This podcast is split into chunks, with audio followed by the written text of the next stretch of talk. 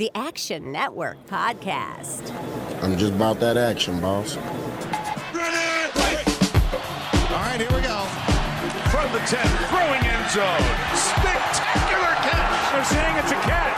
Touchdown. You see, most gamblers, when they go to gamble, they go to win. Oh my God, that's incredible. Big bank, small bank, I like to make money. All right. That is the ultimate kibosh. You want to bet? What's up, everybody? Happy Thanksgiving. Welcome to the Action Network podcast. I'm your host, Chris Raybon, and this is your NFL Week 12 betting preview. You already know we're going to talk about our favorite sides, totals, teasers, survivor picks, un- underdog money lines, and of course, crack open our weekly Sunday six pack of Against the Spread bets with the help of my co host, the Prime Minister of Degenerate Nation, also my father for the week because you definitely beat me head to head with that Cleveland pick. So, congratulations. Uh, great week for you. Seven and one, I believe it was. Uh, how you feeling? Yeah, it's a great week for the podcast. I think we hit our moneyline dogs, teasers, uh, split the totals four one and one on the six pack, even with a head to head. And yeah, it was a great Sunday, swept the board. Always nice to get one of those. And it was a sweaty one too, because around four, the witching hour, I had I had the Texans. I just needed them to win to close out a parlay. Um, that went that was right down to the wire. They had to get a fourth down stop. It kept turning it over. I had the Browns. I thought the Steelers were going to voodoo again. They have to drive the field. Um, I had the I had the the Bears were a sweat somehow. Bears up 12-3 to go. I got to get Darnell Wright Bro. kicking the ball out of the back of the end Yes. zone. When I saw that, I was like, oh no, not another, not another, not another six. I almost lost my Not heart. I, I was like thinking about it. I was like, yeah, maybe Hutchinson coming around the edge here. This could, and then it happened. The first, I was like, oh my god, and my stomach dropped. And luckily, I got to send my first Christmas card of my life to uh, Darnell Wright. Um, but yeah, it was a great week. And uh, but who cares? We're on the next week. Hopefully, the we can keep it rolling on the pod. And yeah, happy Thanksgiving to everyone just got done the college podcast a couple hours ago. So if you want to check out that, that'll be out. We wanted to get everything out for you guys uh, by Wednesday because I know a lot of people are traveling, have family obligations. So yeah, I'm ready to roll and hopefully find some more winners. You sound. Did you sleep or something? Like you sound pretty uh enthusiastic. Oh, we were just talking about Tim Boyle at college stats, so it got me fired up. I guess. yeah, we want to sincerely thank all of you guys for listening, joining us this season and every season. I know a lot of uh, listeners. Uh, this is not your first season, and if it is, welcome. Thank you. Uh, we appreciate you. Happy Thanksgiving, gamblers. We're thankful for you.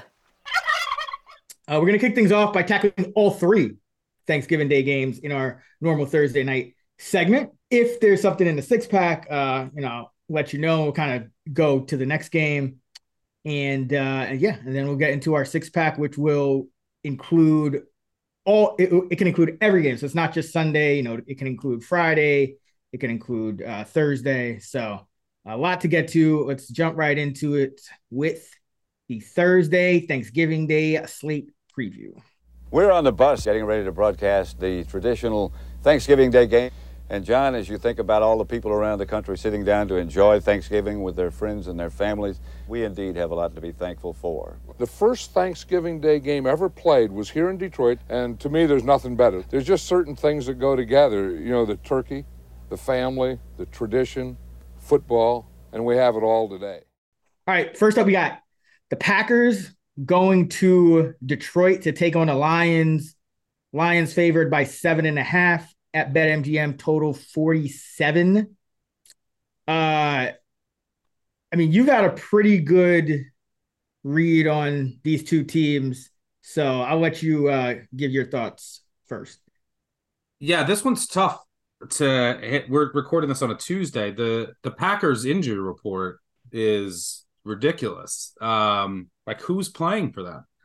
I yeah, I don't know. Like, is Jaire Alexander going to play? He'd be really important in this game. He looks like he is. So the guys who look like they're definitely well, Aaron Jones is doubtful. So that he, he's looks Musgrave like he's is out. Musgrave is in the hospital, so hopefully, you know, best wishes to him. I think he got he came down. He had an injury uh, that he picked up in that game. Yeah, he's Um, out of the hospital now, but he's he's he has a Okay. lacerated kidney. Yeah, he so spent out the a couple weeks. yeah he spent the la- the the, fir- the couple days after the game in the hospital, um, and then the backup, the third string running back Emmanuel Wilson dislocated his shoulder, so he's probably also out. So it's probably going to be the AJ Dillon shot. They signed Patrick Taylor to the active roster, uh, and then Dontayvion Wicks, who I I thought was playing really well.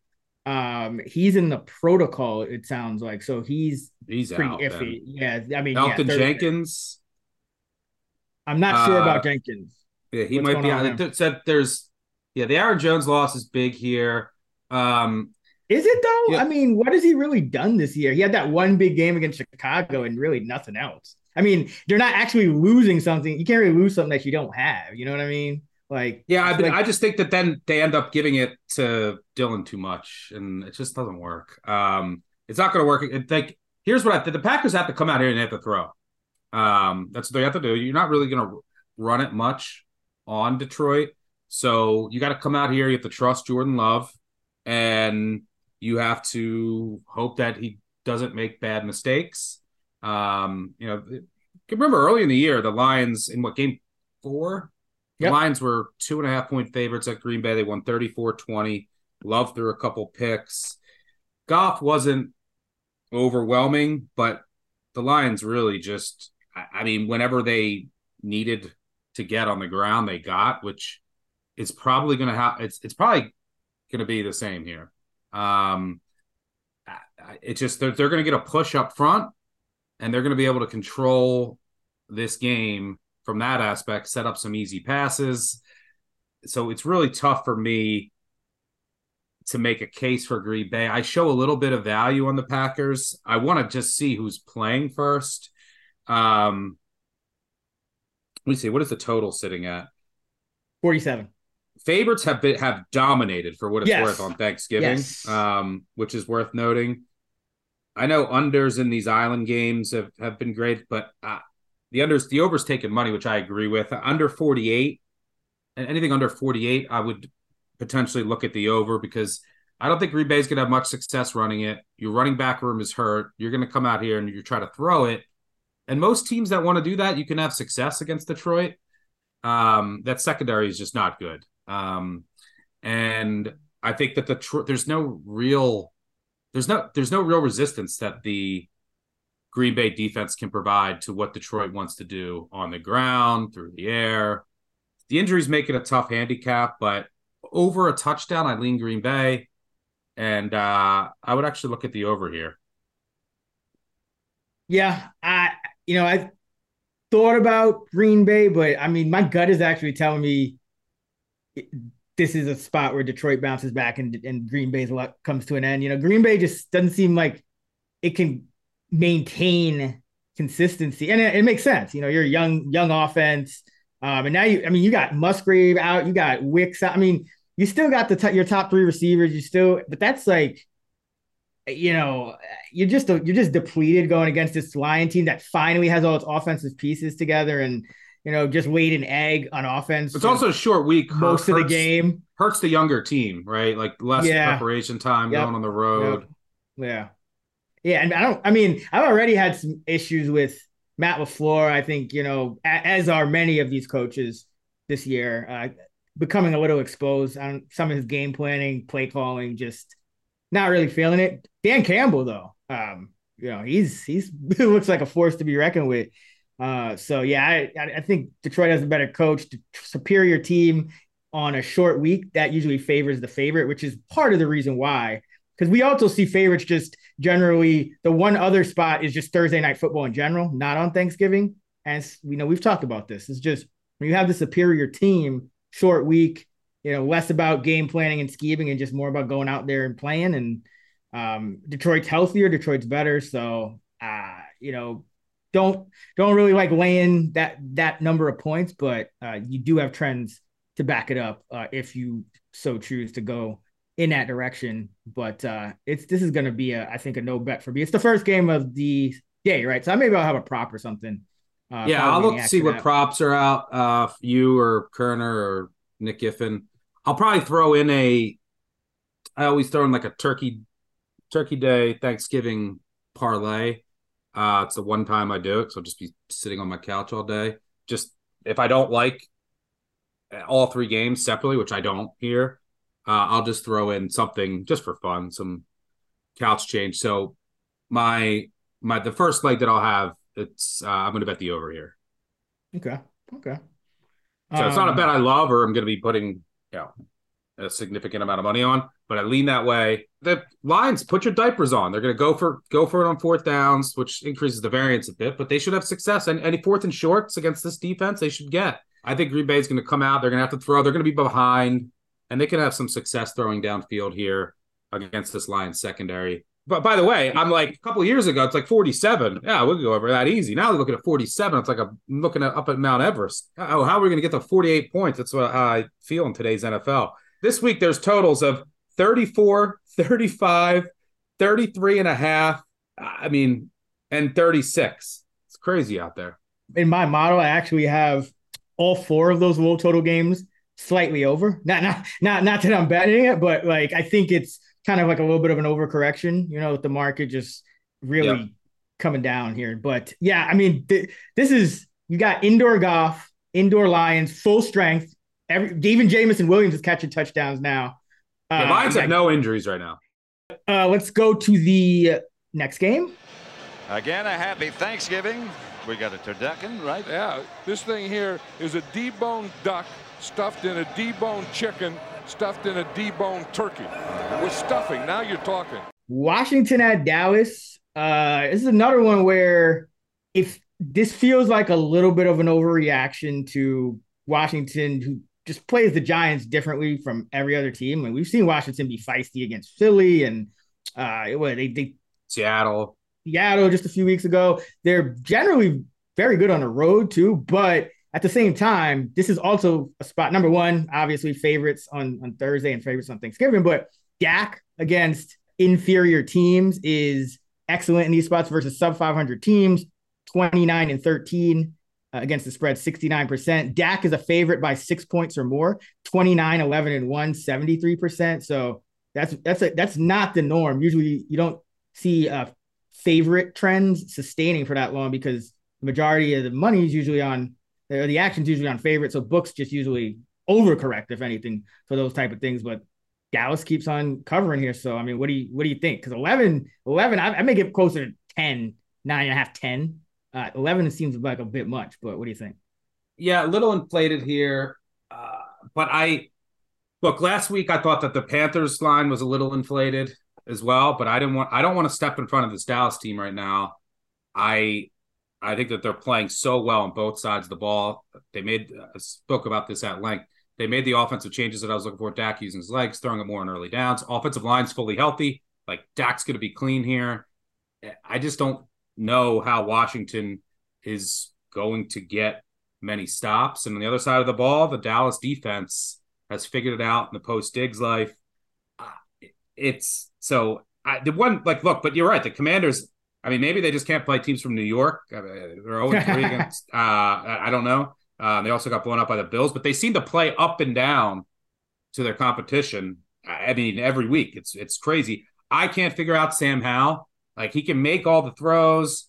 His timing was off early in the season. He was taking too many sacks. He kind of fixed that for a couple weeks. Uh, and you know he was getting rid of the ball quicker. He wasn't taking as many sacks. He seemed his pocket presence get better. And then last week he throws yeah th- what three picks, gets sacked four times. Like so, I don't I don't know.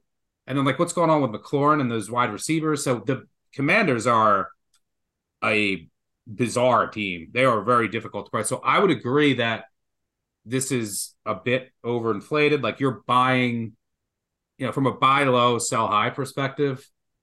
The the play here would be to take, you know, the double digits over 10 with Washington. But I just can't trust them. And I told myself a couple weeks ago, Dallas is the team that I want to ride and want to avoid fading. So uh, I'm going to stay true to that. And I'll probably stay away from this one. From my Thanksgiving Day parlay, Dallas money line. yeah, I'll probably throw Dallas money line in there with the we'll we'll, connect Green Bay over with uh Dallas money line. Actually, I don't know where Washington's mental is at either because you kind of know that this like Rivera's a lame duck. You're, you know, is how the guy or is he not? You already had a fire sale. You just had an embarrassing loss, but you know, at this point, like, I think, do you even are you trying to salvage anything, or is it like was that was last week kind of the checkout point? Like, we, who knows? I'll tell you, Pat, this stuff is looking good and smelling good and tasting good. We got to dig in and start eating now. It is good, but you got to hurry because it's getting close to game time. And we just like to say happy Thanksgiving to you guys back in the studio. Uh, the final game is the 49ers at Seattle to take on the Seahawks. Niners favored by seven. And I'll have more on this one in the six pack. So let's get right into this week's Sunday six pack.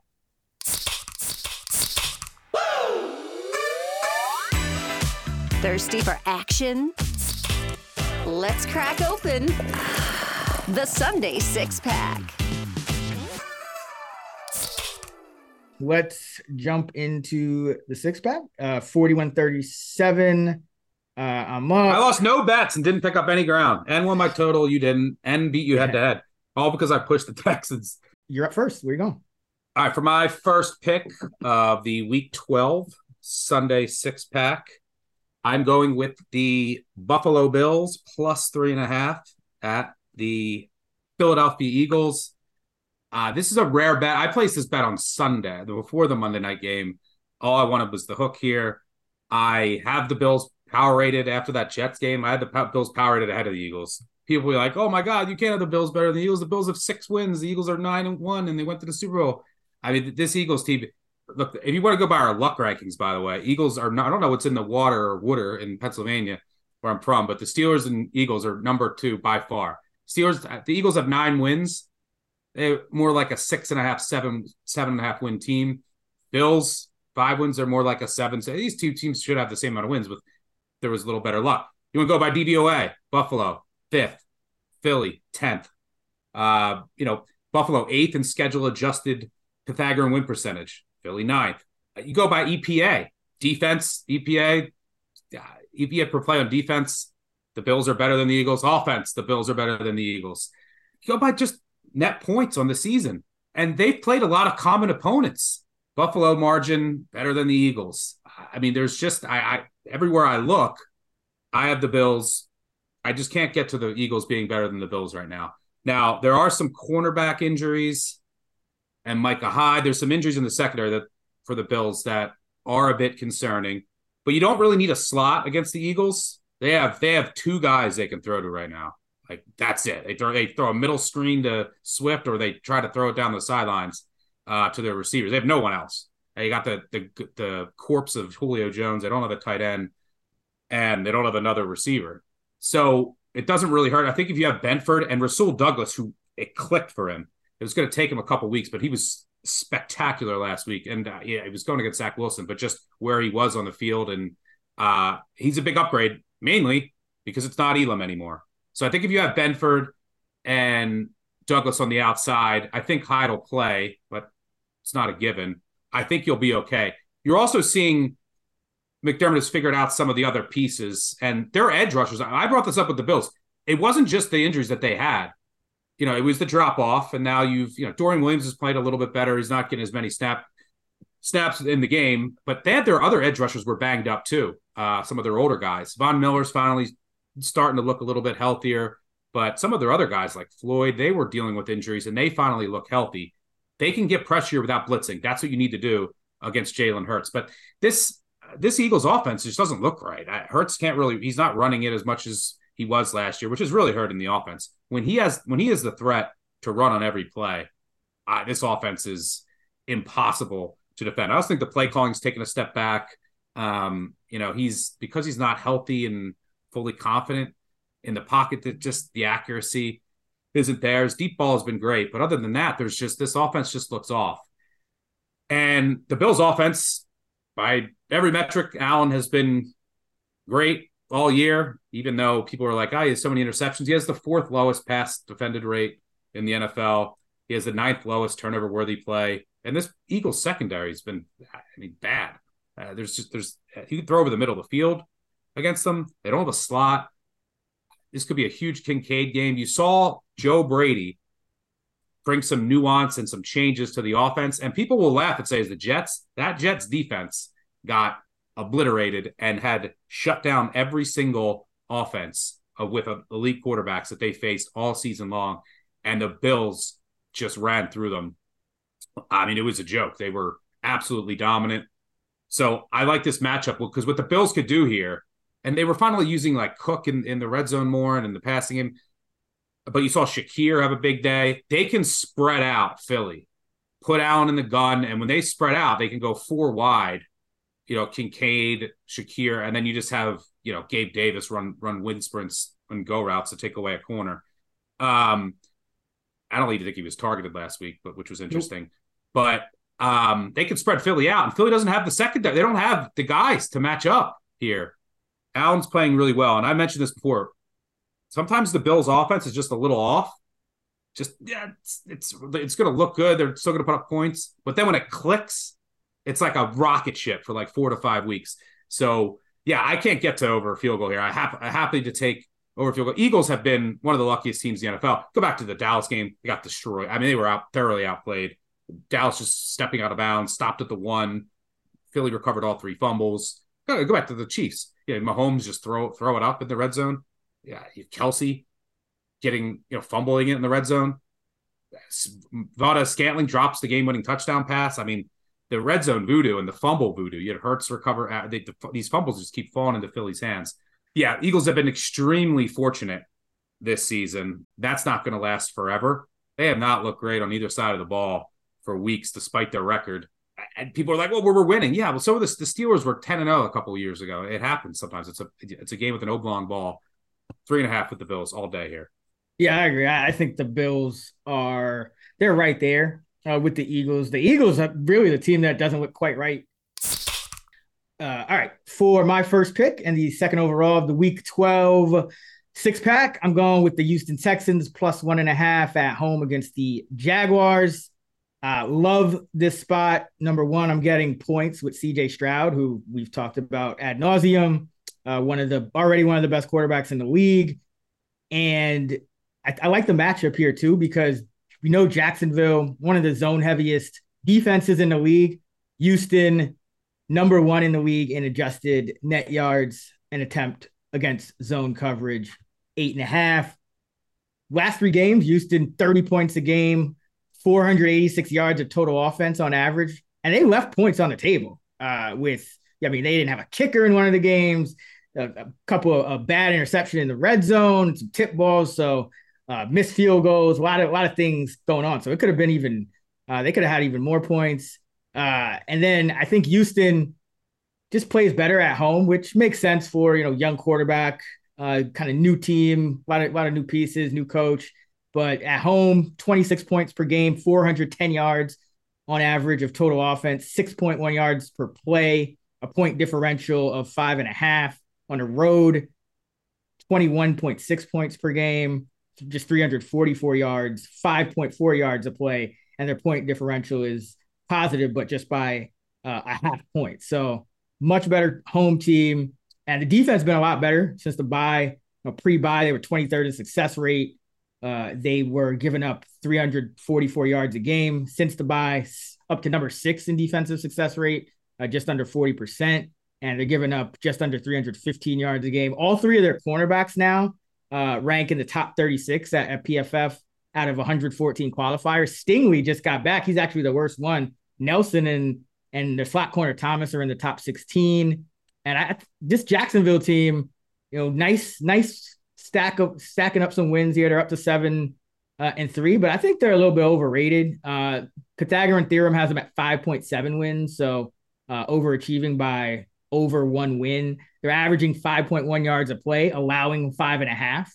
They're averaging 6.2 net yards per pass, allowing 6.4. Uh, they're allowing, uh, they're averaging just 3.7 yards per carry and allowing 3.9. So, I mean, this team is, you know, they're getting out gained on average uh, by seven yards per game. So this Jacksonville team, I think, is a little getting running a little bit lucky here. And if you look at who they beat and, and their performance, it it varies drastically by by the quality of opponent, specifically the quality of the quarterback in the offense. So Jacksonville versus Anthony Richardson, Desmond Ridder, Gardner Minshew, Derek Carr, Kenny Pickett, and Will Levis. Six and zero straight up. Six and zero against the spread. Point differential of thirteen point three. Jacksonville against Mahomes, Stroud, Josh Allen, and Brock Purdy offenses. One in three straight up, one in three against the spread, minus 13 and a half point differential. So I, I think that this Houston offense uh, can, you know, they put up 37 in the first meeting. A lot of that, there was a lot of luck involved in that too. The game was a lot closer than that, but you had some special teams weirdness going on there. But uh, Jacksonville at seven and three against the spread, when you have a divisional road favorite covering 70% or more of the time, 47 and 77 against the spread since 2005, just 38%. So I, make Houston uh, a small favorite here. Uh, so I am all over the Texans catching points at home in a game that what is this? Is this for the lead in the the tie? With Houston's what six and four, right? Yeah, this would be for a tie in the division. So yeah, big game here. But uh, give me Houston. Yeah, this would be for uh, outright first place in the division. Uh, Jags win, they go up by two games. If the Texans win, they're in first place because they have the tiebreaker. Yep. Yeah, they'd have a season sweep uh, over the Jags from that 37 to 17 win early in the season. Uh, so I agree. I like the Texans here too. I'll have more on this later. All right, for my second pick and the third overall of the Week 12 Sunday six pack, I am going with the Atlanta Falcons plus one at home against the New Orleans Saints. Uh, these two teams to me are like mirrors. Um, I don't like really either one of them. I like the Falcons a little bit more overall, and the Falcons are a little bit healthier. Saints just lost Michael Thomas. They won't have Marshon Lattimore. That's huge. Everything they want to do on defense. Falcons, by the way, the unluckiest team in our most recent luck rankings. Those things have been very good to bet. If you haven't checked them out, make sure you do on the Action Network app and actionnetwork.com. Falcons will get Onyemata back. Onyemata revenge game, maybe. Uh, they'll get Alfred back in the slot. He's been good there. And then the wild card. You want to you want to hear a wild card for who's coming back for the Falcons this week? Who? Can you guess? Uh, Desmond Ridder.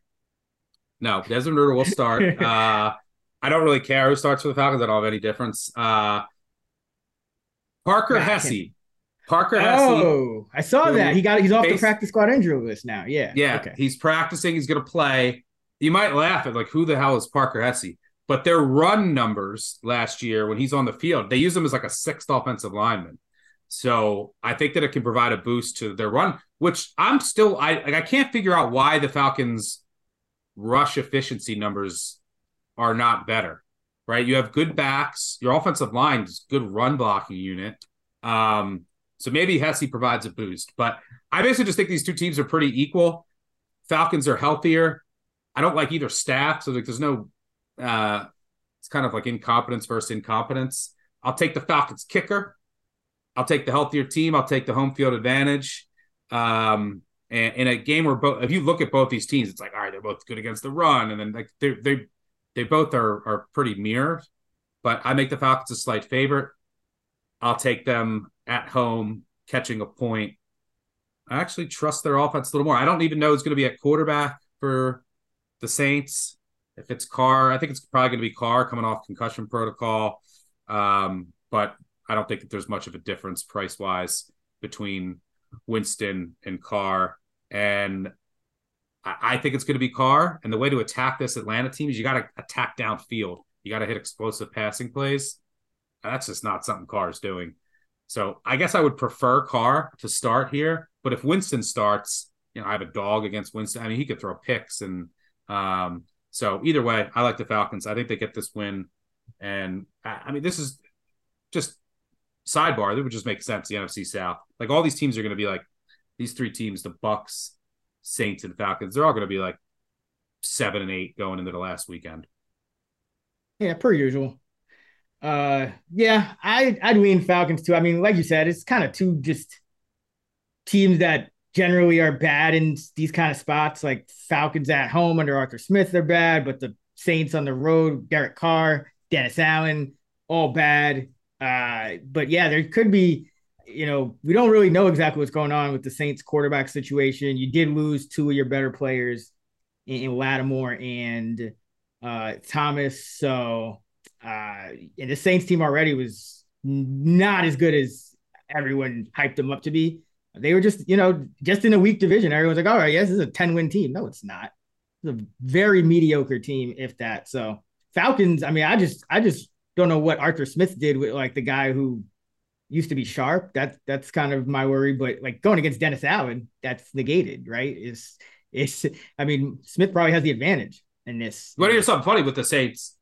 Uh yeah, I would take Arthur Smith for sure. Um the Saints, if you look at their wins this year, does does Bryce Young make it through the year? Bryce Young should be a backup.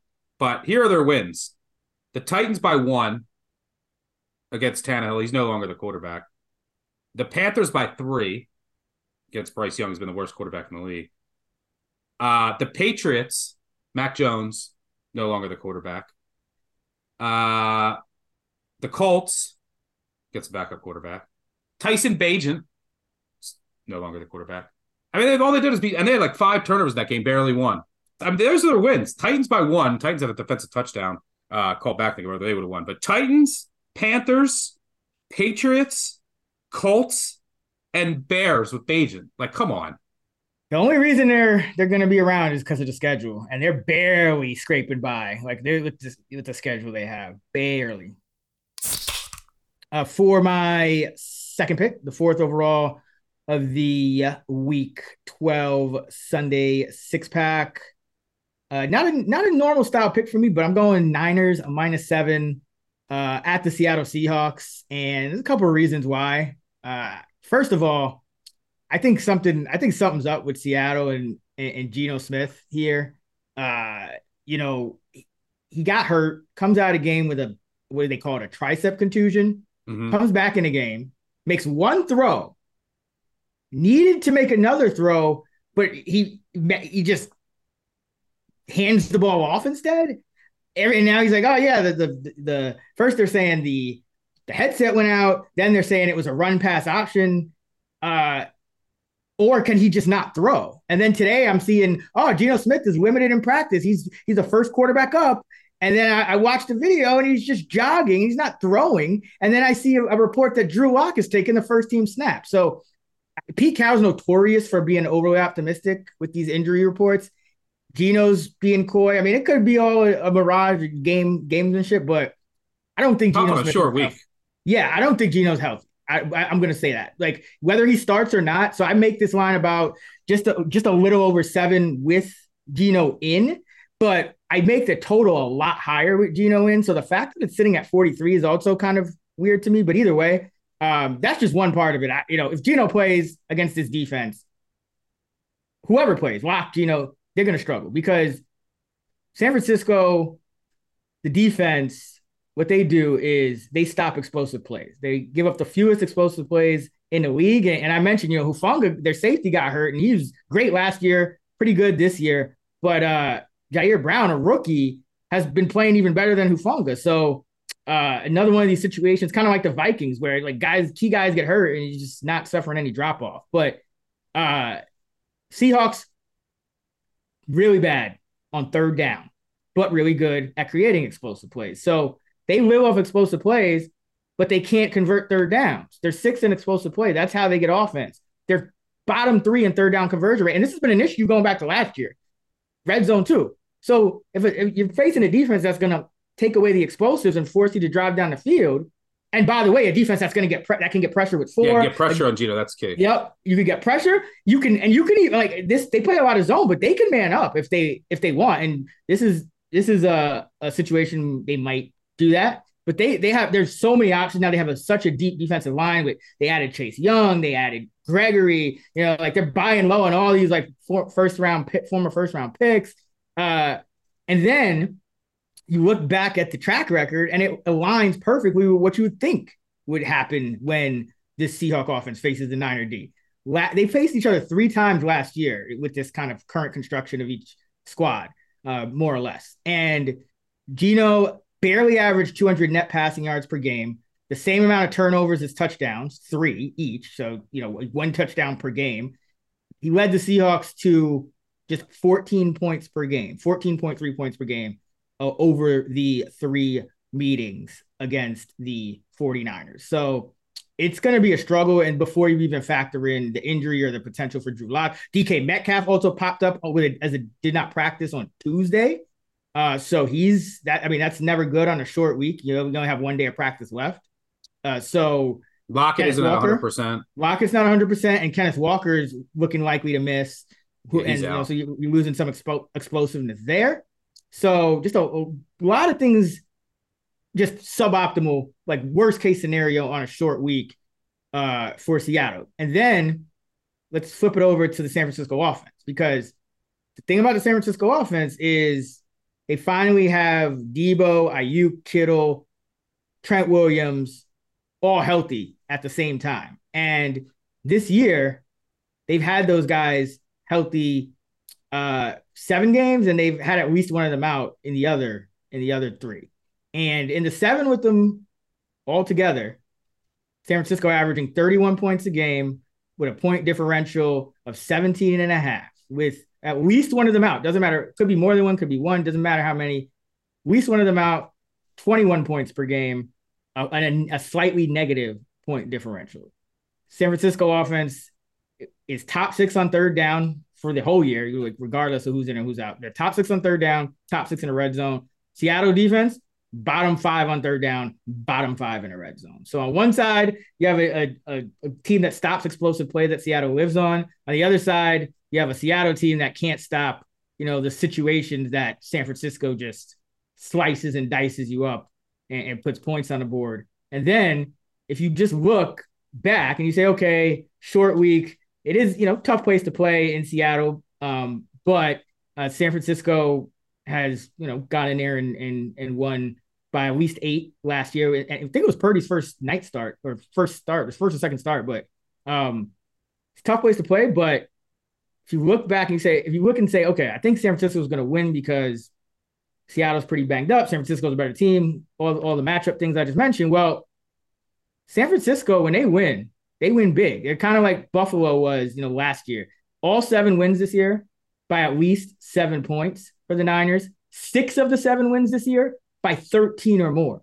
If you go back to the start of last season, 20 of their 22 wins, including the postseason, have been by at least seven. 18 of their 20 last 22 wins have been by eight or more, which is relevant now that the lines moved to, to seven at most spots. And Brock Purdy, 13 of his 14 wins have come by at least seven. 11 of his 14 have come by at least eight in, in his career starts, which means 72% of Brock Purdy starts, period, uh, have ended with uh, them winning by seven. 61% of his starts have ended with them winning by eight. And that's all throughout all games. In the division, Brock Purdy, average margin of victory 15.4. Uh, never lost a division game. Every single win has been by at least seven points. And you go back just to the start of last year, every single division game San Francisco's played, they've won and they've won by seven or more. So, uh, and then you factor in Thanksgiving favorites since 2004, 36 and 18 against the spread, 67%. Road favorites on Thanksgiving, 19 and 6, 75%. Public favorites, which means, which is rare that, you know, public favorites do well because, again, it's that's kind of what the books are trying to avoid. But public favorites on Thanksgiving, 28 and 13, 68% against the spread over the past two decades. So uh, going with the 49ers, I just think it's a, a brutal spot for Seattle. Like the home field is worth more than most home fields, but that's pretty much the only thing Seattle has working in its favor right now. Brutal matchup, brutal injury luck. Uh, so give me the Niners. Yeah, I like the Niners here. I'll have money line. That'll be my close out my Thanksgiving parlay. Only thing I worry about you just got to avoid the Purdy mistakes. But the Seattle defense, I've been saying it for weeks, is overrated as a whole. if you go back early in the season, people were like the, the Seattle run D is really good. Uh, since week five, 30th in EPA per rush. And if you look, so what happened before week five? You had three games. Here were the three games. They played the Panthers. The Panthers, th- Dalton threw it 60 times. they, they only ran it 14 times in that game for 40 yards. Then they played the Giants, third string offensive lineman with Matt Breida as their lead back. So obviously they didn't do anything. Then they played the Bengals, you know, before the Bengals really could do anything with Burrow. The Bengals only ran it 15 times in that game for 46 yards. Since then, everyone's been able to run it on Seattle. So I think I think that narrative is I don't know, maybe still out there, but I think that San Fran will have success running the ball. Uh yeah, give me the Niners. Uh, where you going with your third? For my third pick and the fifth overall of the week 12 Sunday six pack, I'm going with the Cincinnati Bengals plus one against the Pittsburgh Steelers. Back to the formula. Uh, one of the things that the Steelers voodoo regression that's coming, one of the things that makes me happy is that they play a ton of backup quarterbacks, uh, which means, you know, I was happy. I wasn't, like I said last week, when Watson was out, I was like, oh, yeah, I get the Browns uh, under a field goal now. Similar spot here. Uh, this is, so look, I mean, number one, the Steelers still number one in our luck rankings for a reason. Last week, they were projected to lose 19 to 5 in that game. They fire Matt Canada as they should have, but what's it, what are they what are you going to do in four days? Uh, I don't think it's going to change much this week. Kenny Pickett still refuses to throw over the middle of the field. You can drive, you can literally drive a super yacht through his passing chart every week. He just throws to the side. He's not comfortable throwing in the middle of the field because he's not good. Um, and that's where you have to attack Cincy. You have to attack their safeties. You have to attack in the middle of the field. Um, and look, it's going to be Jake Browning starting for Cincinnati. And I love backing backup quarterbacks in this spot. First game, first start. You have a couple of things here. This is Cincy season. They're, I mean, their season's already over, but in their heads, right? They're five and five. They got to win this game, stay in the wild card hunt, or they're done, done. This is when everyone else rallies, right? First game of the backup quarterback, just like in you know in the NBA when the star player's out.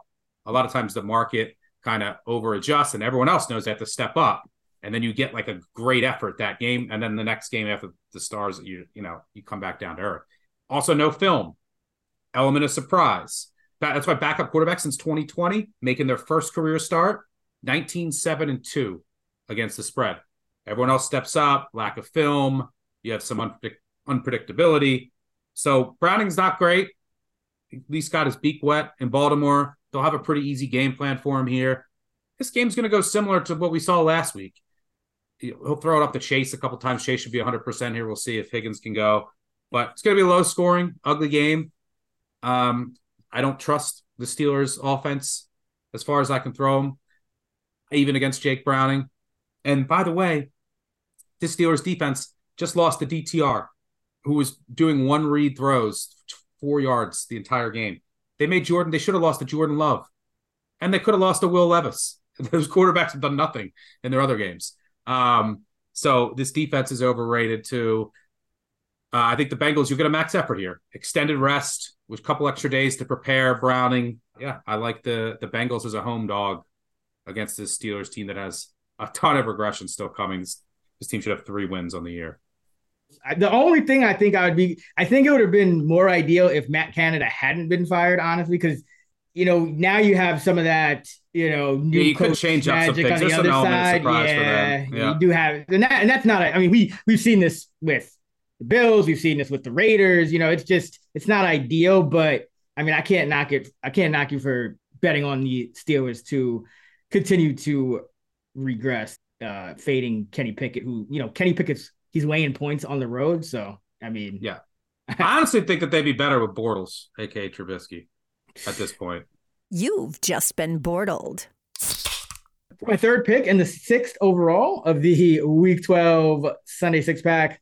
I am going with the Los Angeles Rams minus one at the Arizona Cardinals. And uh, this is one where you know, I've, I've adjusted for Kyler. I've adjusted for Cooper Kupp uh, being out, which seems like he's going to be ankle injury. They're calling him day to day, but uh, I'm thinking he's going to be out. But I've adjusted, you know, adjusted the Cardinals up for Kyler, knocked the Rams down for for Cooper Kupp, and I still uh, make the Rams, you know, closer to a, a field goal favorite here on the road.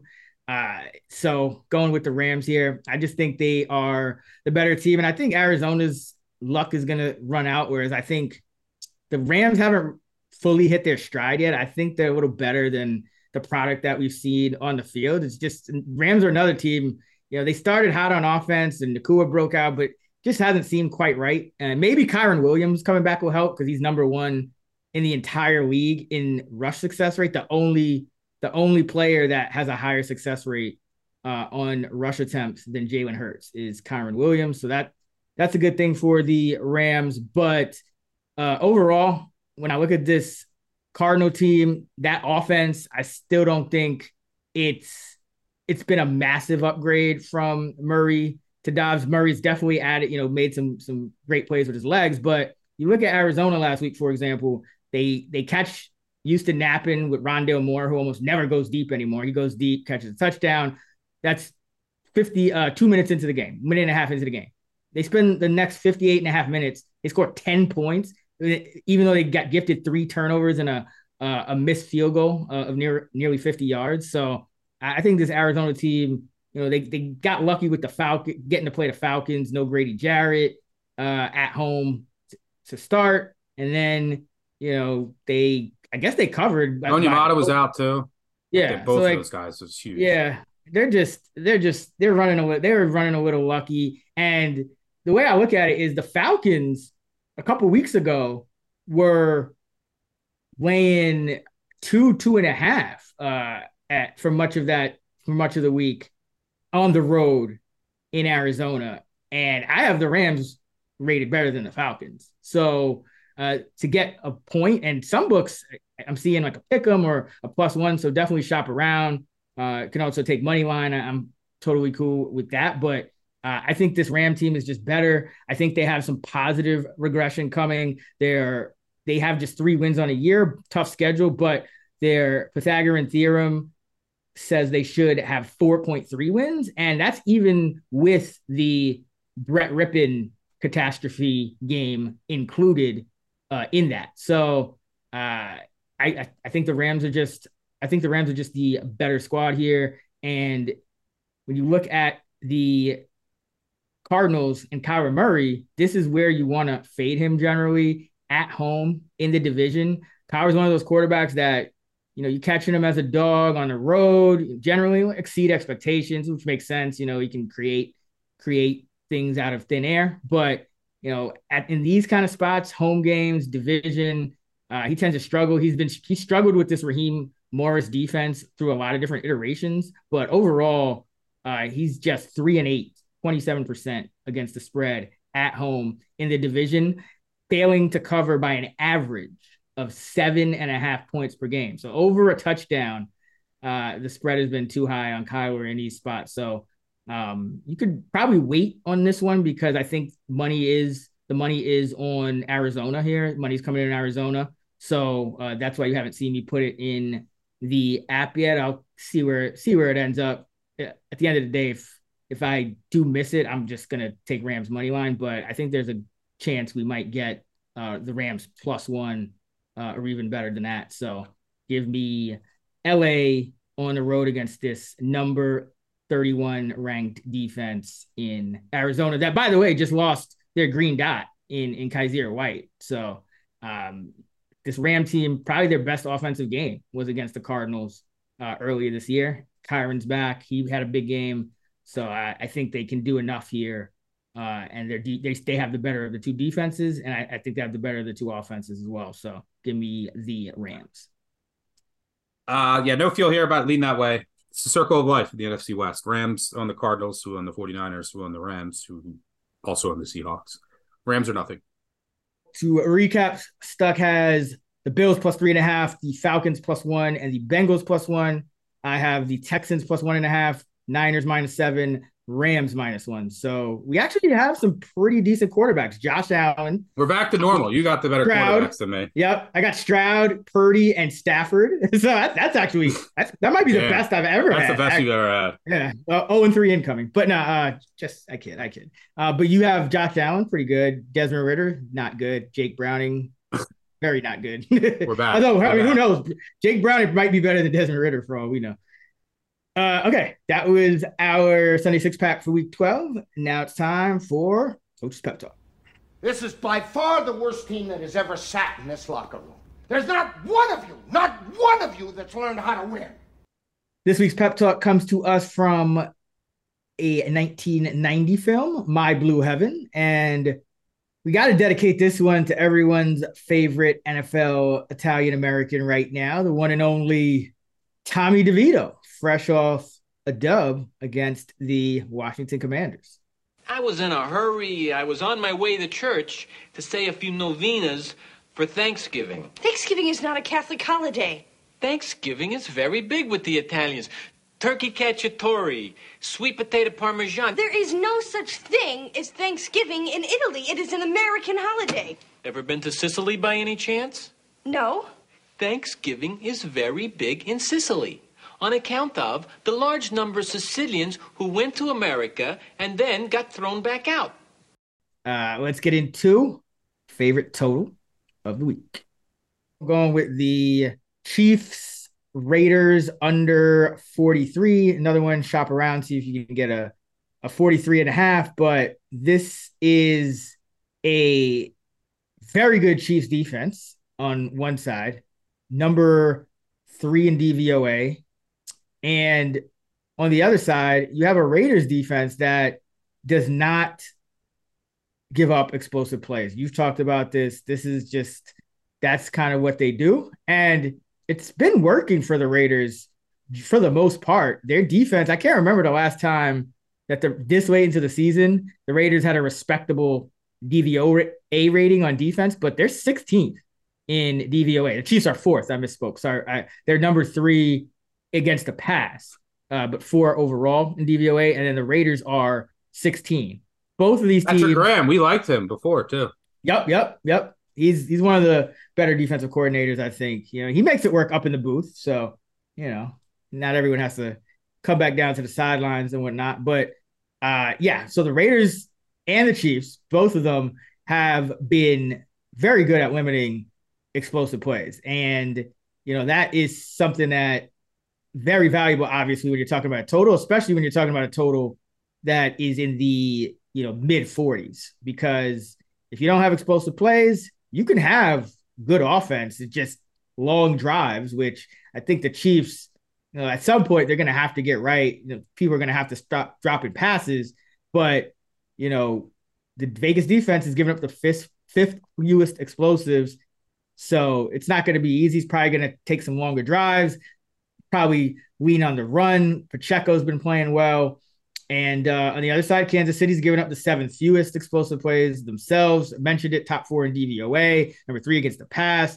Aidan O'Connell's liable to take sacks. And coming off a three pick game, I kind of like situations like this for unders because, you know, when you're coming off a three pick game, especially it's his first multi interception game in the pros.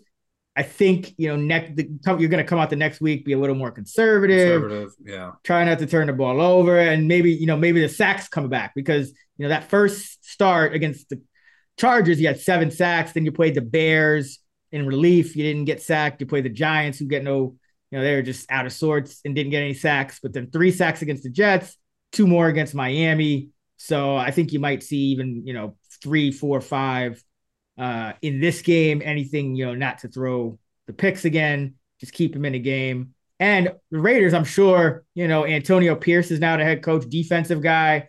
Uh, so I'm sure he is going to have that mentality of let's keep, let's play, let's shorten the game, let's keep the ball out of Patrick Mahomes' hands, going to hand the ball to Josh Jacobs. And you can, the Chiefs aren't great on run defense. That's, you know, that's their, their weak weakness. They're 27th. So you can kind of move the ball, run, bleed some clock, but ultimately, uh, you're not going to get explosives. I think you're going to see long drives from both teams. And if you look at the track records of these two teams this year, seven out of the 10 Kansas City games have ended on a total of 43 or below. Nine out of the 10 Raider games have ended on a total of 43 or below. Both of these teams, uh, multiple unders in a row. Team when teams have when both teams in a game have gone under at least three times in a row entering the the matchup 47 28 and 1 to the under in that next game 63% over the last two decades. So you know sometimes things like that reverse but uh this is kind of well established what these two what these two teams do and what they are. And i think I think the Chiefs, I think both of these teams really the market's been a little slow, especially the ca- the casual bettor, just a little bit slow. Probably you think of the Chiefs, great offense, but you know, defense that just does enough. But their defense against the pass is excellent this year. And then the Raiders, same thing. I think the Raiders, oh man, they're one of the worst defenses in the league because they have been for what two decades now. But uh, they're right there, right, right on average, slightly above average, and not giving up big plays. So both of these defenses, I think, are underrated. And in 2023, when you have a total uh, in the you know in the 40s, uh, and I can get you know two defenses who are top seven against explosives, I'm taking that all day. So under 43, Chiefs Raiders. Yeah, and the Chiefs can't score in the second half. I'd like it. Uh, for my favorite total, I'm going to go. I'm going back to an over. Uh, I'm going to go Colts Bucs over 43 and a half. Couple things working in why I like this total. One, Colts play fast, which will help Bucs middle of the road in pace. Uh, but Bucs defense really good against the run, as you'd expect. but you can get them in the secondary, especially now. You got Dean Davis and and David are all hurt. Their D's are all hurt on defense. I don't think any of them are going to play this week. We'll see. But that back end can be exposed. And on the other side, the Colts defense, talk about a secondary that could be exposed. Their secondary is awful. They also miss Grover Stewart up front, especially in the run game. Uh, Kwity Paye's not at 100%. They they just cut Leonard. What is that his name? Yep. Yep. Shaq Leonard. Yep. Shaq Leonard. Former lead Darius. Uh, yeah. What ha- what happened there? He's he just couldn't play. He was just too slow. Like the injury just took their toll. So essentially, they wanted to use him just like a a, a two down early down linebacker, and then, but he was like vocally asking, just like I don't know anyone in particular, but essentially the media, like, what am I doing wrong? Like, why am I not playing? So it's a locker room thing. They got to get rid of him. Essentially, well, and, and a quality of play thing. Like he just wasn't good enough to keep on the field, and he wasn't essentially one of their top linebacker, like top three, I guess. Oh, he's been awful this year. Yeah, yeah, yeah. yeah. yeah. but so I, yeah, I, but cutting him, like, I do you get? There's no like benefit. I, it's very odd. Probably um, a pride thing too. I mean, he's you know he was looked at as one of the leaders and one of the best at one point. So like for him to fall that far, probably thought it best to just you know cut him now, let him catch on with another team. I, I guess, which yeah. probably. Won't. I mean, he grades out as one of the worst linebackers in the NFL yeah. this year. Yeah, um, but uh, yeah. Anyway, so Colts back end attackable. And Bucs have heavy red zone regression coming on both ends. They can't. They haven't been able to score in the red zone. Very fluky. Um, and they lead the NFL somehow in red zone defense. Part of that's because they're good against the run, but they're giving up touchdowns on like 32% of red zone trips. That's going to change. Uh, I think the pace will be high here. I think both teams will be th- uh, go a little bit more pass heavy than they've been based on the matchup and uh, I like this over 43 and a half. I think it's a little suppressed based on the scoring environment, but I think this sets up as a sneaky shootout. This would have been my pick if if the Chiefs Raiders weren't on the board. Uh, I, I totally agree that those injuries for the Bucs just do it. And I mean, I guess you could, in a way, you could say, well, it's not ideal that the Bucs can stop the run and the Colts do want to run, but you know, I, I think you know, more throwing equals more explosives, but also you, you could get some Minshew, maybe a, a, fumble turnover, get some points on the board that way. So uh, I think yeah. it's a good match. And I think the Colts have a, a, smart staff, so I don't think they're going to try to run into walls, and I think they're going to go pass heavier, which isn't accounted for in this total. Yeah. Uh, all right. Yeah. So Indy, Tampa Bay over 43 and a half. Vegas, KC under 43. Shop around, see if you get the, the half on that as well. Uh, now it's time for our favorite teaser of the week. Oh, yeah. Six point teasers.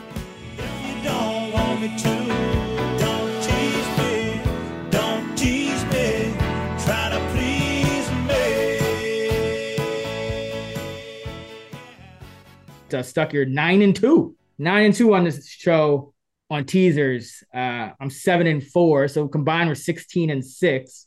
Uh, so b- pretty good, pretty profitable teaser year uh, for us, but you especially. Where are you going this week? Uh, let's go.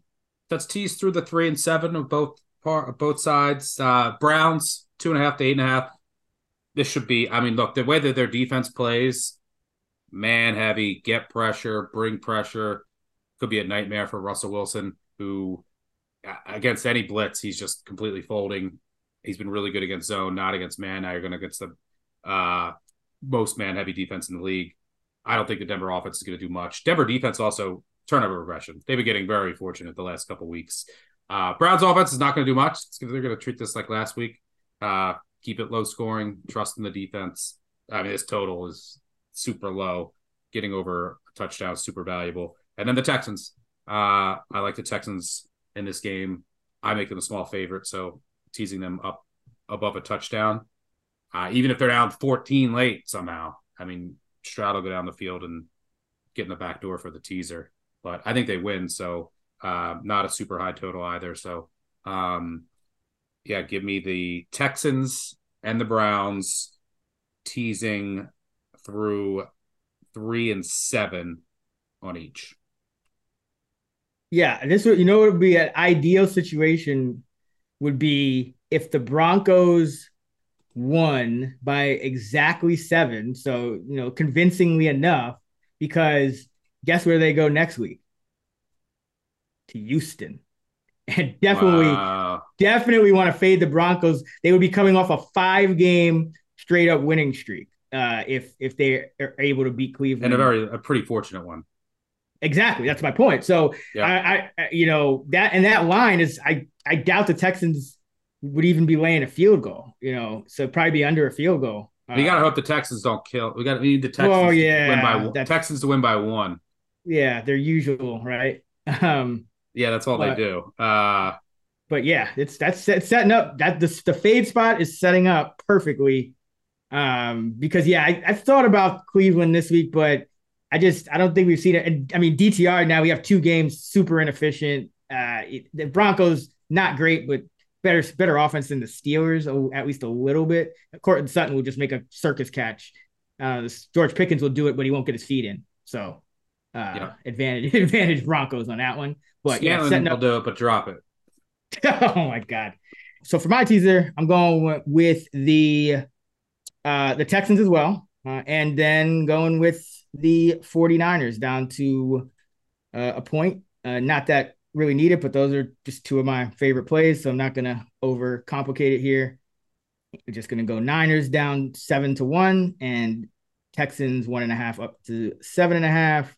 Stuck has Cleveland eight and a half and Houston seven and a half. Those are our teasers.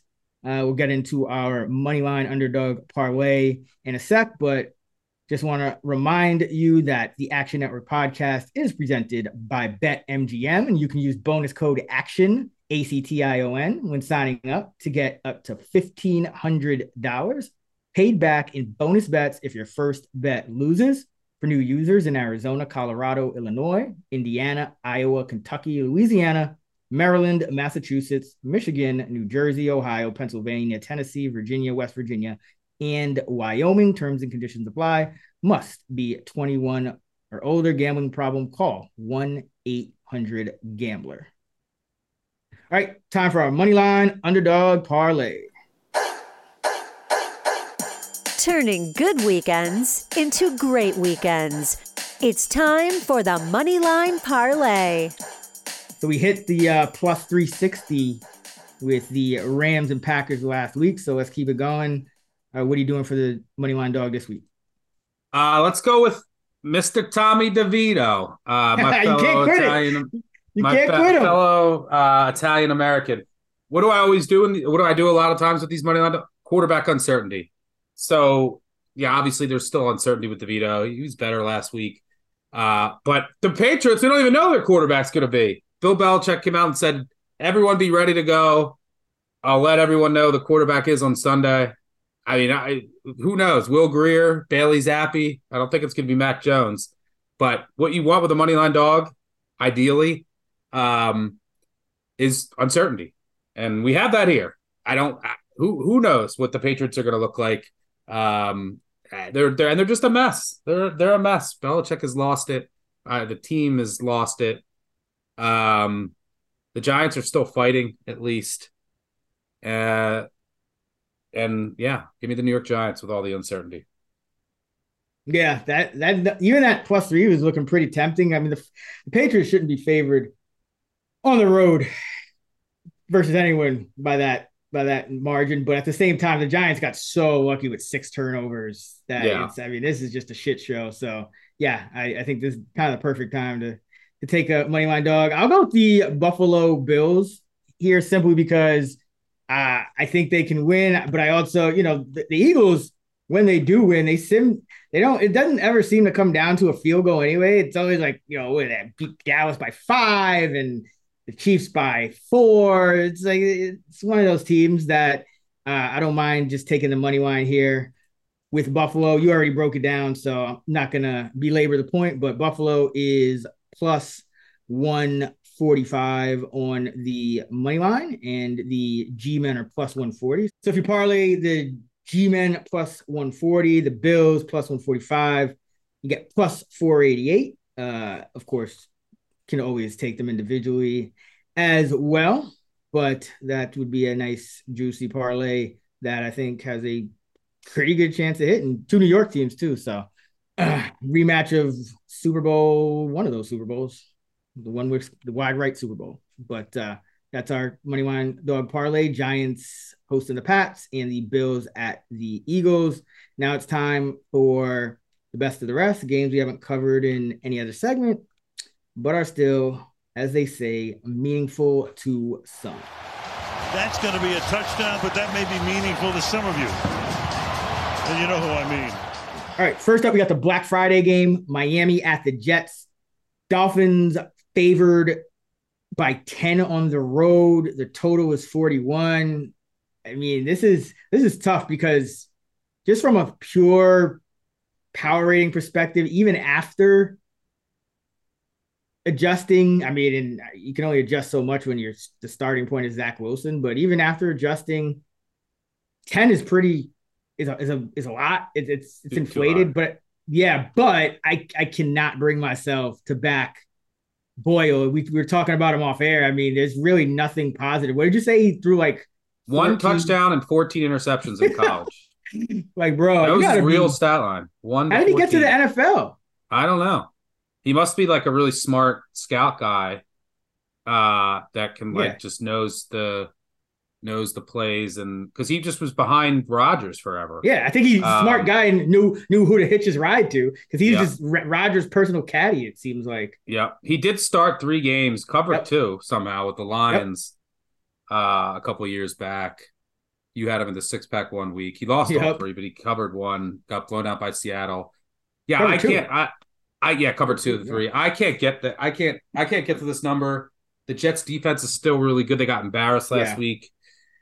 The Dolphins, I was surprised their offense looked as poor as it did last week. Two after the bye week. I also expected their defense to. I mean, that game went under with ease, but like I, I expected a crisper effort from Miami. It was a little disappointing. Um, but anytime that Jets defense, you can get double digits at home after an embarrassing effort. Um, and and and if Boyle's awful, I mean, I think Siemian would be the better option. You, I bet he'll probably yeah. quick quick hook, and you'll True. go to Siemian quick. Uh, that's what Saleh said. He's very very short leash, like the backup that's ready to go. Um, that that just gave me. I hope I, I don't know if I don't think I think I saw a, a like a 160 uh, for Boyle passing yards, but I don't know where that was, and I don't know if it's out everywhere. But yeah, that's that's a great uh, fade spot for a prop if, if, a quarterback on a short leash under his uh, passing yardage. Yeah, because uh, he can, he can still go under, under anyway. anyway. Yeah, yeah. Right, right. So yeah, that I'll be I'll be looking for that. But yeah, I mean, are you so are you gonna did you take the plunge already? Or are you going to? I haven't. I'm, I'm thinking about uh, it. I'm, I'm thinking I about really it. Really don't want to. Like it's just it. I guess it, it depends what kind of mood I'm in after uh, I wake up one Friday yeah. morning. Probably it's Jets or nothing. Yeah. Oh, yeah. Absolutely. Absolutely. Like, I, I, you know, I see some people, you know, some money's coming in on Miami, and listen, I get it, but like this is why we this is why we crunch the numbers. You know, the the Jets have, and listen, and that's why it's kind of psychologically hard to do because you know the Jets have been losing big in spots where it, there's any competent offense on the other side. I mean, the Yeah, Chargers the Jets aren't by the 20. Panthers. Yeah, they're not the Panthers. The Panthers, the Jets have an elite unit. The Panthers Mm-hmm. are just that every once in a while there's a team, regardless of your numbers, there's a team that you just can't catch up to. Right? Yeah, you, that's you adjust. and Yeah. The Panthers to me too. I, they're unbettable. Uh, I bet them once, and I'm like, nope. Uh, and they're playing the Titans. I'm, I'm not laying. We didn't talk about that game. But I'm, I'm not. Yeah, any other team, any other team. Will Levis laying three and a half.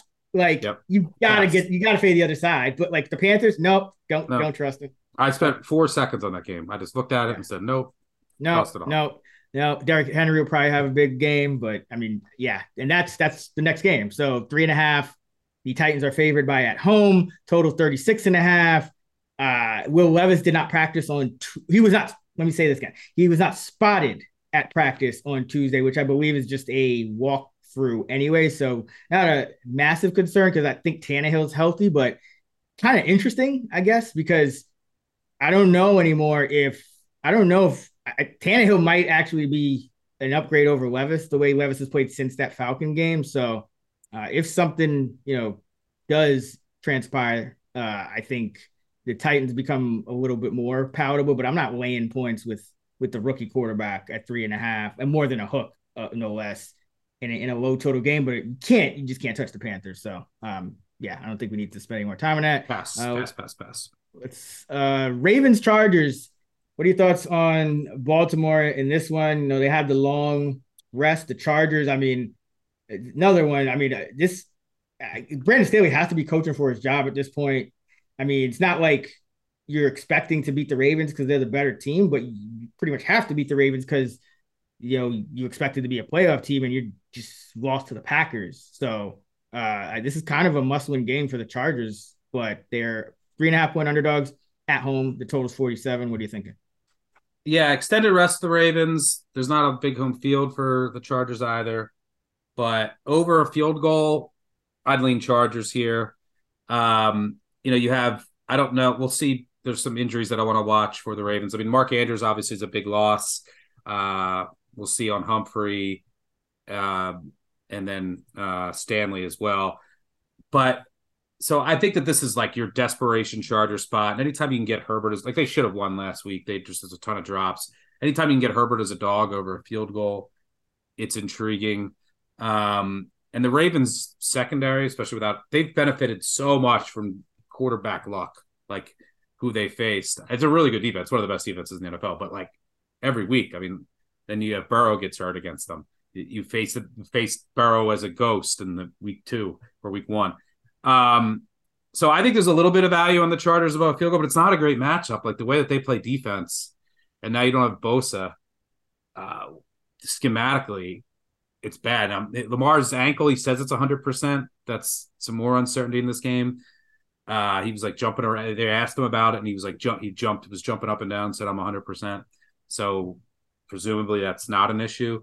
Um, but the offense is it's, it's not the same without Andrews. Um, they'll, they'll have to get Likely and company more involved, and they'll have to do more when Andrews isn't on the field. But small lean to to the Chargers just on a on a gut feel feels feels like a field goal game to me. All right. Well, there you go. Uh, we'll do Survivor and then get up out of here.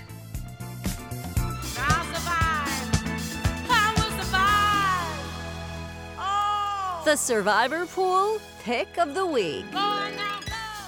So we just just barely by the skin of our teeth Detroit uh last week, which I you told me to take Jacksonville. That would have been much less of a sweat, but here we are. Uh, this is a tough week. I, I'm I'm pretty much between Minnesota and Tennessee, which which makes me want to just go Minnesota because I feel like the Bears. I feel like Minnesota's still like a, a Minnesota's like a good team um, with some injuries, whereas I really don't like the Titans. I, I don't know what they are. Um, it was the Bears seem to find ways to lose. Um, what do you think? Uh I, if I had to choose, I would go Titans just because it's against the Panthers and the Bears are like feistier now, and it's a divisional game. Um, Yeah, but I, I I could never live with myself if I get knocked out after all this by fucking losing to the Panthers like that. I like I I would, I would just take the L with my guy Justin Fields. Yeah, I gotta go. I gotta go Vikings just to keep it on brand. I just no DeVito. nah, man. I mean, those yeah, a couple. I actually can't use the Giants. I uh I used them against the Cardinals, so I'm actually one of six remaining in our Action Network pool out of 148. So uh, yeah, I'm gonna go Minnesota. I don't. I mean, I feel better about Minnesota, and I think I think you know people you know classic right like you know you see the Bears play really well against the Lions, and you know that was kind of the spot to be on the Bears, and you know now everybody's gonna be like, oh well, you know Josh Dobbs and this Viking team, they're due for a letdown. I feel like I feel like people just keep sleeping on the Vikings. I think I saw 90, let's see, what was it? Like at one point, there was like 90% of the bets and money on the Bears. Yeah, 89% of the bets, 92% of the money uh, on the Chicago Bears. That makes me feel really good about the Minnesota Vikings. So yeah, let's go Minnesota because I think people have been wrong about about uh, Minnesota all year. So we'll go Minnesota. See if we can see if we can get through Thanksgiving. That would be, I think, this second or third time we've uh, at least one of us has yep. made it past Thanksgiving. So uh, let's do it. And uh, happy Thanksgiving to you. Enjoy your uh, enjoy your duck on uh, on, on, on Thursday afternoon, and uh, happy Thanksgiving to everybody listening. We appreciate you, and uh, hope you have a uh, enjoyable holiday. Hope you have a profitable one. If you end up tailing any of the picks, happy Thanksgiving. Let's keep it rolling. Yes, sir. Uh, and just a reminder, you can hear stuff talking college football, big bets on campus. It's already out, so uh, you can have it for Thanksgiving. Stuck is on X at Stuckey2. I'm at Chris Raybon. We're at those same handles on the free award winning Action Network app. Happy Thanksgiving. Let's get this money. Let's give this money as well. Peace.